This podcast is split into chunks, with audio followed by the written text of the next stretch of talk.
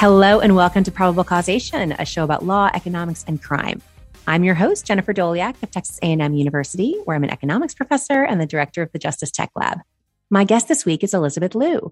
Elizabeth is a postdoctoral fellow at the University of Michigan, where she works with the Criminal Justice Administrative Records System, or CJARS. Elizabeth, welcome to the show. Thank you. Today, we're going to talk about your research on how to detect racial bias in police stops.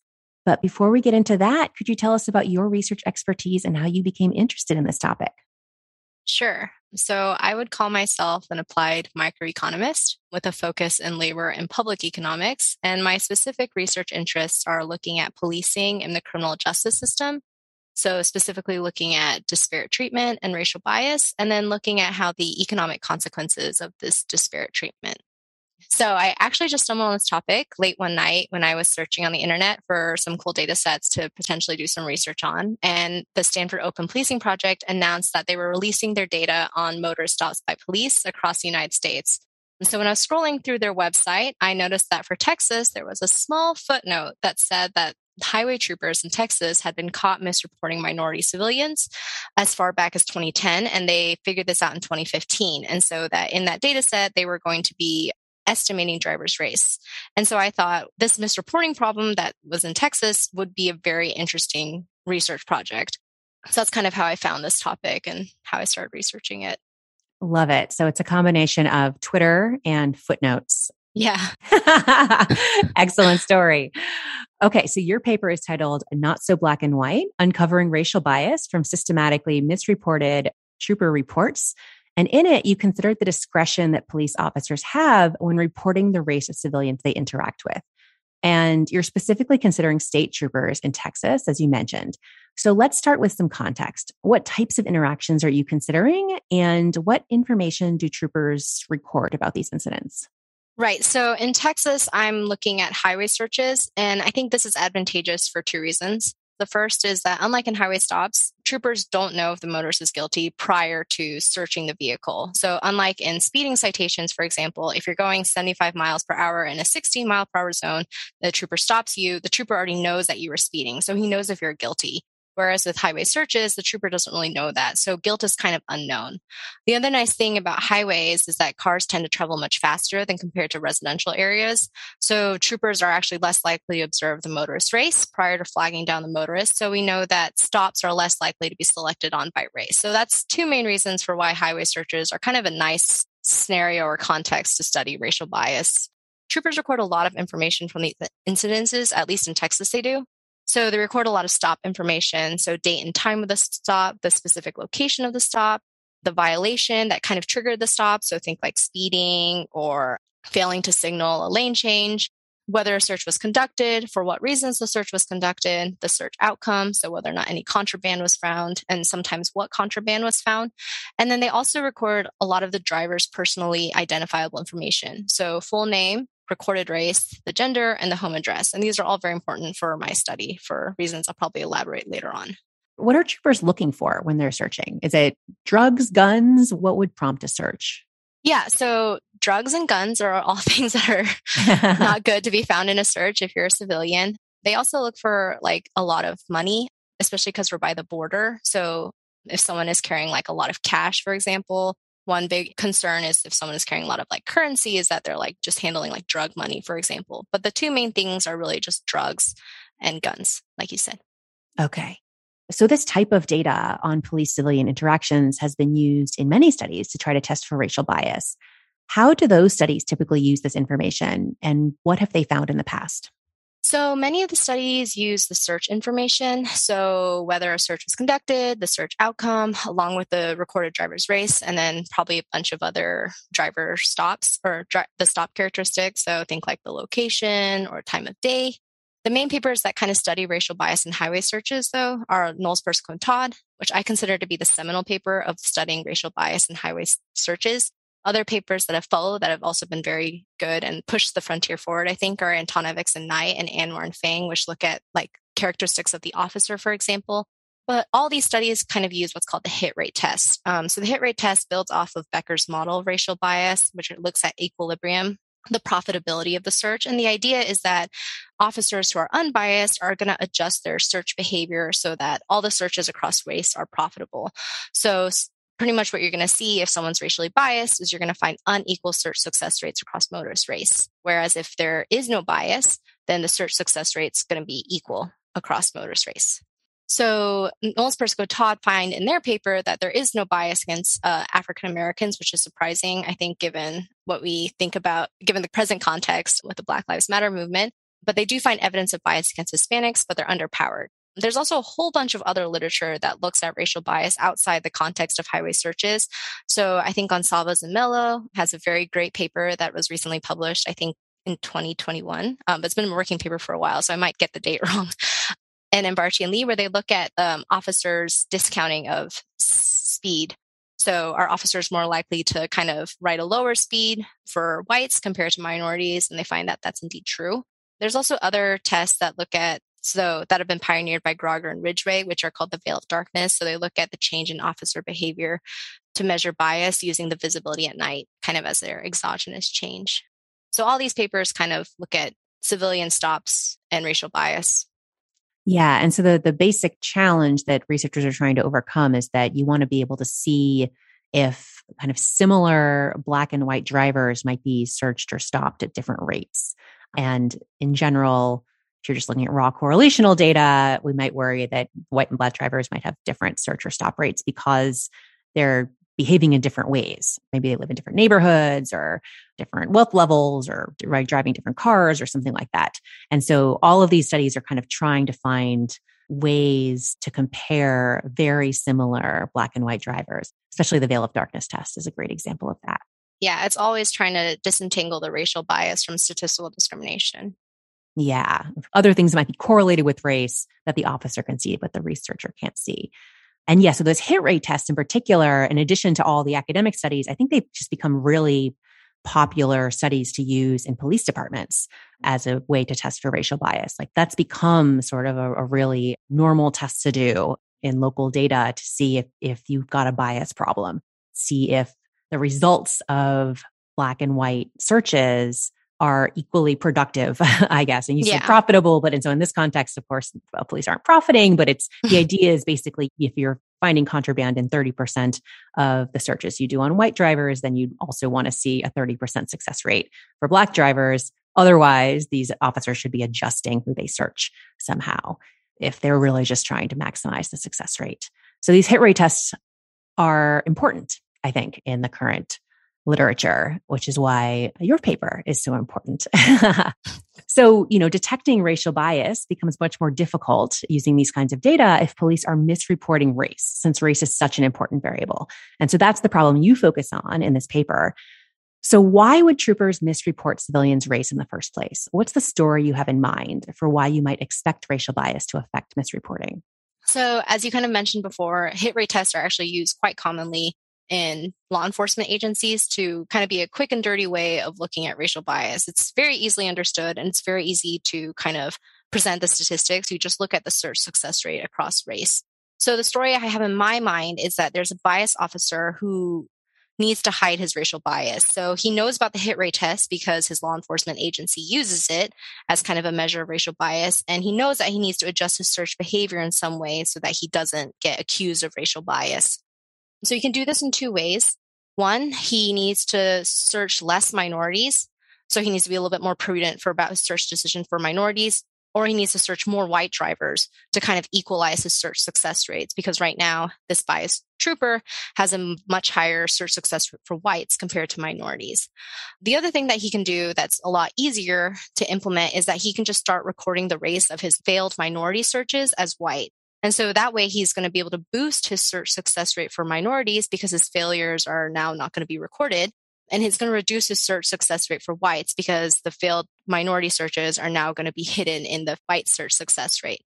The nice thing about misreporting the race for his failed searches is that really no one looks at these failed searches. It's really just the motorist because he didn't find anything. It's not going to show up later in the criminal justice system, like in a case disposition, for example.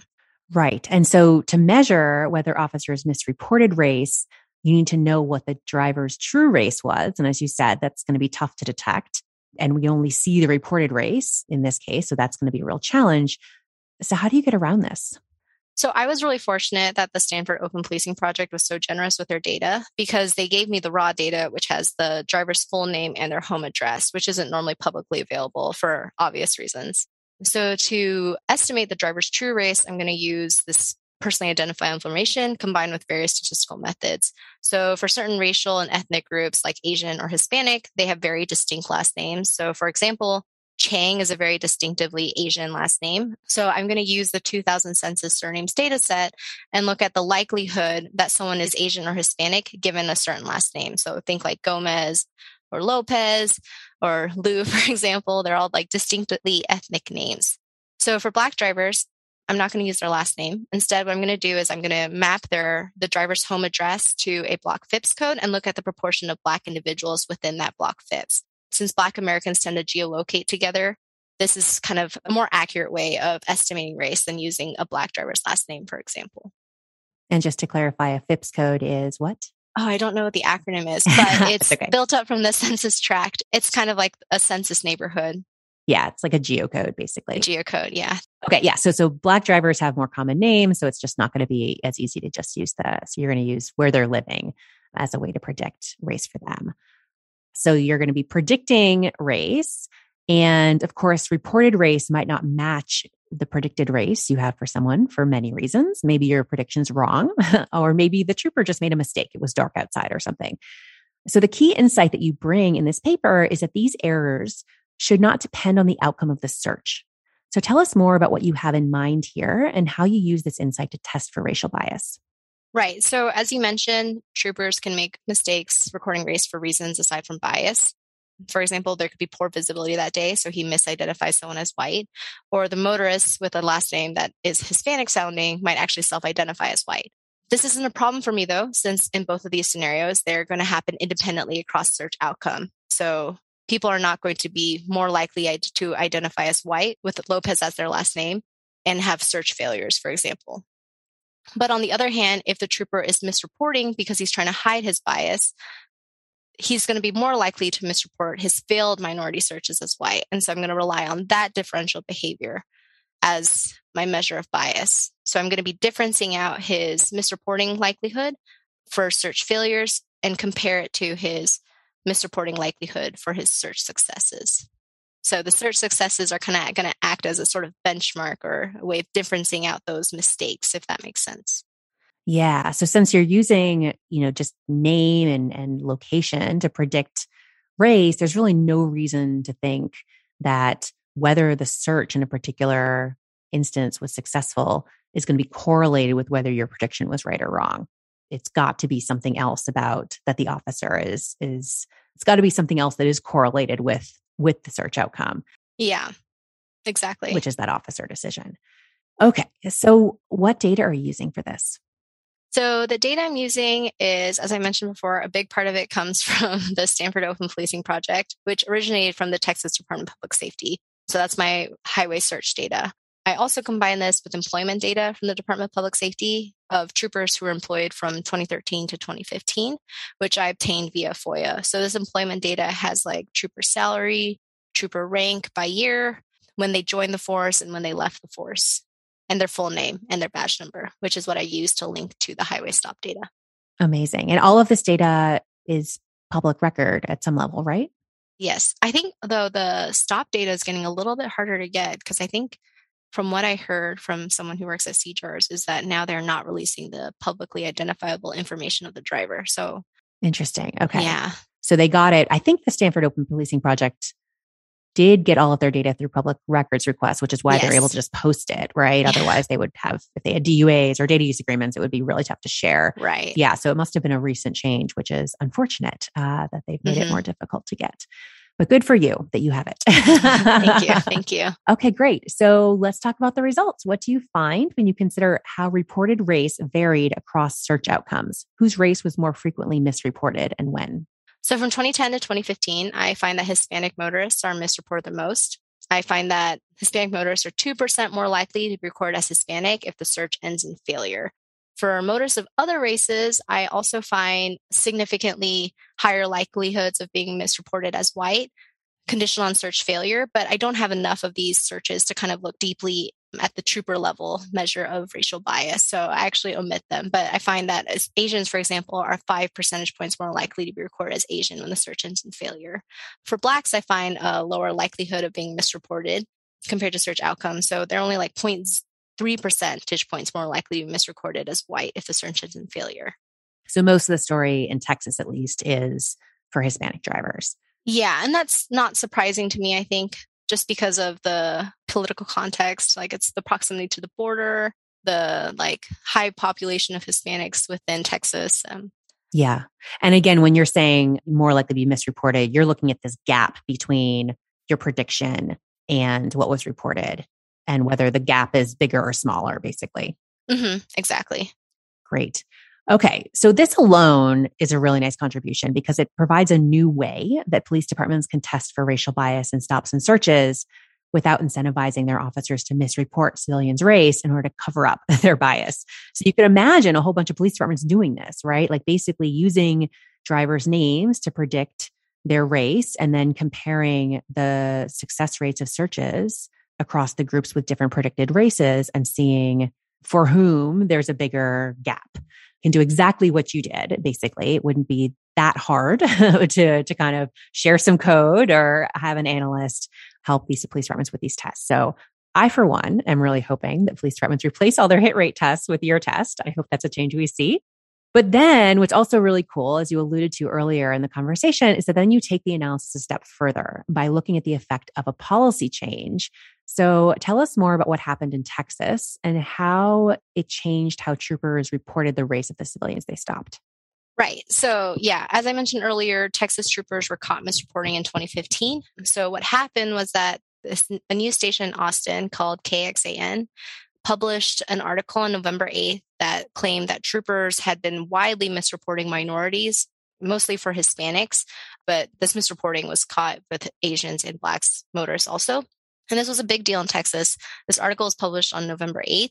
And by November 15th, the House Committee on County Affairs held a hearing with DPS, where DPS claimed that they had no idea what was going on. This misreporting was, in fact, a computer glitch, but we know that a computer glitch would not cause more misreporting with search failures compared to search successes. But what was nice about the hearing, even though DPS was kind of able to escape any sort of responsibility, was that DPS was now required to change their race recording rules of their troopers. So prior to the rule change, Texas troopers could kind of use their own best judgment for determining the driver's race.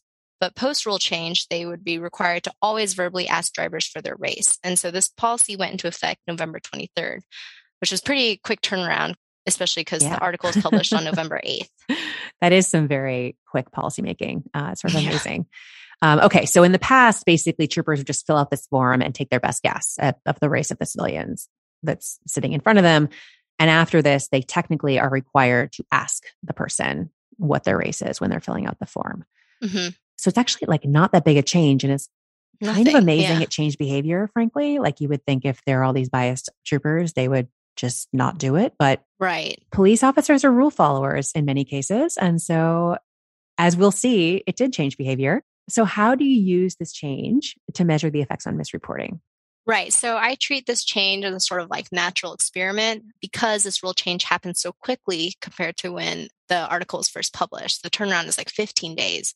Um, so I can imagine that troopers can't really change their behavior in anticipation of the rule change, which makes it nice. So what I'm going to look at is I'm going to look at troopers I estimate to be racially biased. So who are more likely to misreport Hispanic drivers as white when the search engine failure compared to search success. I'm going to look at their race recording behavior conditional and search outcomes. So I'm going to look at how likely are they were to record their failed searches as white compared to their unbiased peers before and after the rule change. So I'm going to use that difference and difference. Yeah. Difference. So basically seeing how these gaps change after yes. the policy changes. Exactly. Thank yeah. You. And so what do you find? What happened to the misreporting rates when troopers were told to ask drivers their race rather than guessing it? Okay, so what I find is actually really neat. I think this is in economics, we always talk about like a money making graph, like the graph that mm-hmm. describes your whole paper. And to mm-hmm. me, this is like my money making graph. Totally. Yeah, because in this graph, what I find is that biased troopers are on average nine percentage points more likely to record their failed searches as white compared to their unbiased peers. So prior to 2015, we see that there is this difference between people I estimate to be biased and people I estimate to have no bias. There's definitely a significant difference in their race recording behavior for their failed searches. But after the rule change, what I find is that biased troopers are equally likely to record their failed searches as white compared to their unbiased peers. So this means that prior to the rule change, they could kind of do their own thing for recording race. But after the rule change, they start recording race similar to their unbiased peers. So this shows to me one, the rule change works because we see biased troopers no longer misreporting significantly based on the search outcome. So there's not a differential behavior if their search ends in failure compared to their success.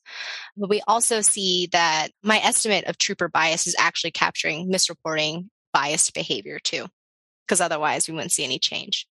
Right, exactly. Yeah. So you, basically the gaps just close, the gaps disappear. Yes. And so, yeah, what you said at the end is exactly what I was just about to follow up with was this really does give us com- confidence that that gap was meaningful, right? That right. like the fact that the troopers changed their behavior and the gaps between the the biased and unbiased troopers in terms of how accurate your prediction was wasn't just picking up something else that we don't really understand. Like it must have been that they were misreporting the race mm-hmm. because exactly that's, that's what changed. You're also able to see what happened to the officers after the policy change. And you mentioned before what data you use, but tell us again what the data are that you have for that analysis. Right. So to look at troopers' employment outcomes before the rule change, the Texas Tribune every year FOIAs all the public servant salary in Texas and publishes it online. So the year I did this analysis was 2019. So I have 2019 employment information of troopers in Texas. So this is exact same information that I got from the Department of Public Safety, except that I don't have the year they started work and whether or not they left the force. But I have like their salary, their rank, and their name, and I use that to link them to the past employment data. And so, what happened to the officers once their bias was more visible after the policy change? If I compare their employment outcomes before and after the policy change, I find worse labor outcomes for troopers I estimate with bias compared to their unbiased peers, conditional on staying in the force up to 2019. So, one standard deviation of bias is correlated with a $300 lower salary growth and 4% lower likelihood of promoting up in rank. So, what to me, I interpret this as evidence that misreporting is a pretty effective shield for hiding biased troopers from negative labor outcomes. And then once misreporting becomes significantly harder, or once it's much harder to hide your racial bias, then they start facing these negative labor outcomes. Yeah. And it turns out there are consequences in the departments. Yes. You know, to the extent that we might worry that maybe departments don't care about this or they're not taking it seriously. I think one takeaway from your your results is that they did care and they they were real consequences for these officers yeah. which i think is also really interesting. It's yeah it's a good one. Yeah. So speaking of implications what what other policy implications are there of, of these results? What should policymakers and practitioners take away from this? So you kind of alluded to this earlier but i think one big thing that is very practical that a policymaker should learn immediately is that changing the race recording rule is very effective. So, requiring troopers to always verbally ask drivers for their race is a very effective way of reducing misreporting. It's very cost effective. It doesn't like require any new technology or like new pens or computers, for example. right. All it does is require asking like a question. And so, it's not very time cost. There's not a high time cost either. I think with the advent of like body worn cameras, or the higher use of body worn cameras and dash cam footage, it's becoming easier and easier to also assess whether or not troopers are following this rule and to also look at whether troopers are misreporting. So I think both these things are things that policymakers should keep in mind. So I think the last thing is about data quality. I think one nice thing about my paper is that not to toot my own horn, but like I think my paper is like the first to really consider whether or not the data in front of us in the context of racial bias is like the truth. And I think we, t- as researchers, we oftentimes take it for granted that the data in front of us is like correct and is factual. And I think in the context of racial bias, this is like a major problem because oftentimes when we're studying racial bias, the data comes from individuals who are racially biased. So it kind of makes it harder. I mean, we should question it at minimum whether or not there's the potential for that and then where the misreporting might be at. Race is just like one aspect of data that we look at. There could be others. Yeah, absolutely. I mean, I think even if people had realized before that there could be this misreporting, usually we just sort of say, well, there's nothing we can do about it. This is the data we have. We'll just think about how this might affect results and it could be biased or whatever. But the really nice contribution you're making here is you show us what to do about it. use basically like you, you could use these tools to predict race and then see how that compares with the reporting and in that way be able to un- uncover this biased misreporting in a way that's really useful for being able to detect bias. Yeah. And so, yeah, I mean, that's, that's another, in my mind, another big policy implication here is just, you know, as I said before, this is a tool that police departments could just take off the shelf and use, right? Right. so this is now, we have an alternative bias test to the standard hit rate test that is problematic for various reasons. And so departments that are interested in trying this out should email you, I guess. yeah, I've actually had one email me. Oh, great. Oregon, the state police did, but they don't record their drivers like PII information, which makes it hard. So, oh, departments yeah. should also take note you should record that information. You need names, I guess, yeah. in order to do this. Yes. Yeah. Or at least last names. At least last, last names. names. Right. That's interesting that they didn't have names. Excellent. Okay. Well, so that is all your paper. Have any other papers related to this topic come out since you first started working on this study?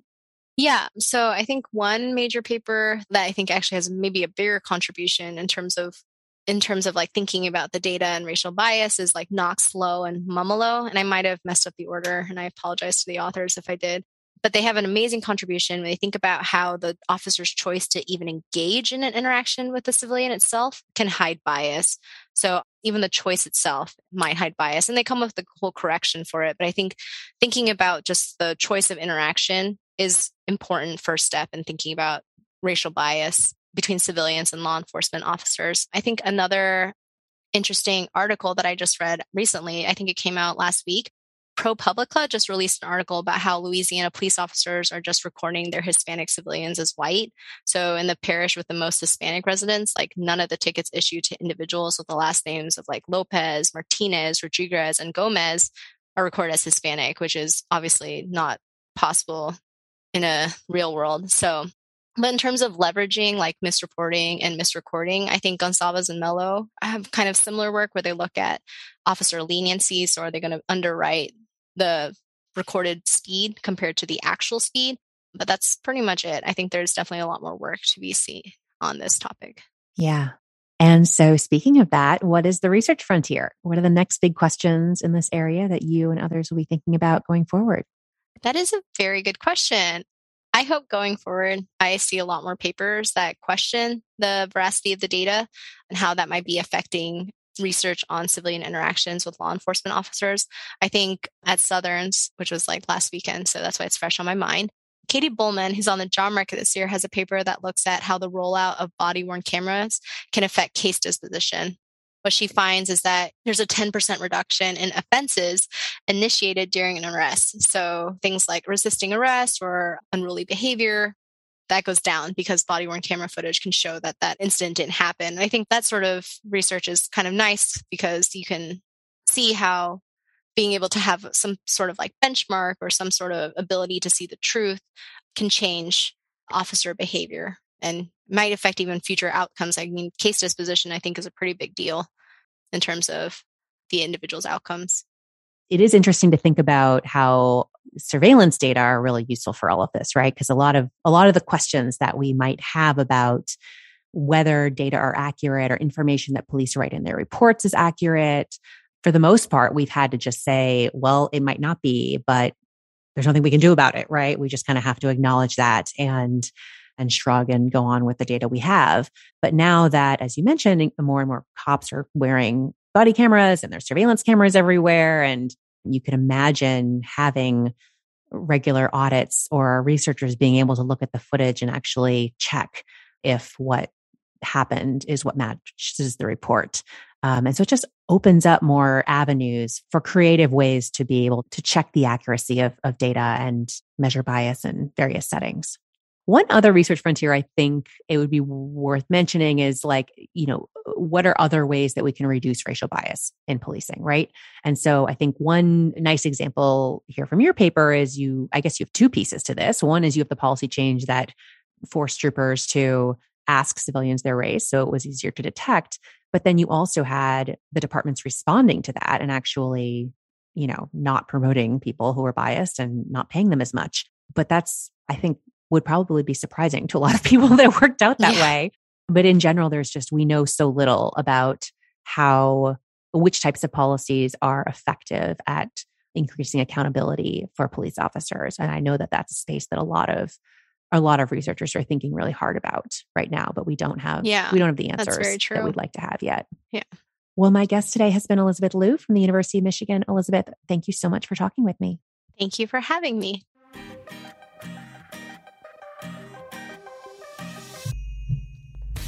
You can find links to all the research we discussed today on our website, probablecausation.com. You can also subscribe to the show there or wherever you get your podcasts to make sure you don't miss a single episode.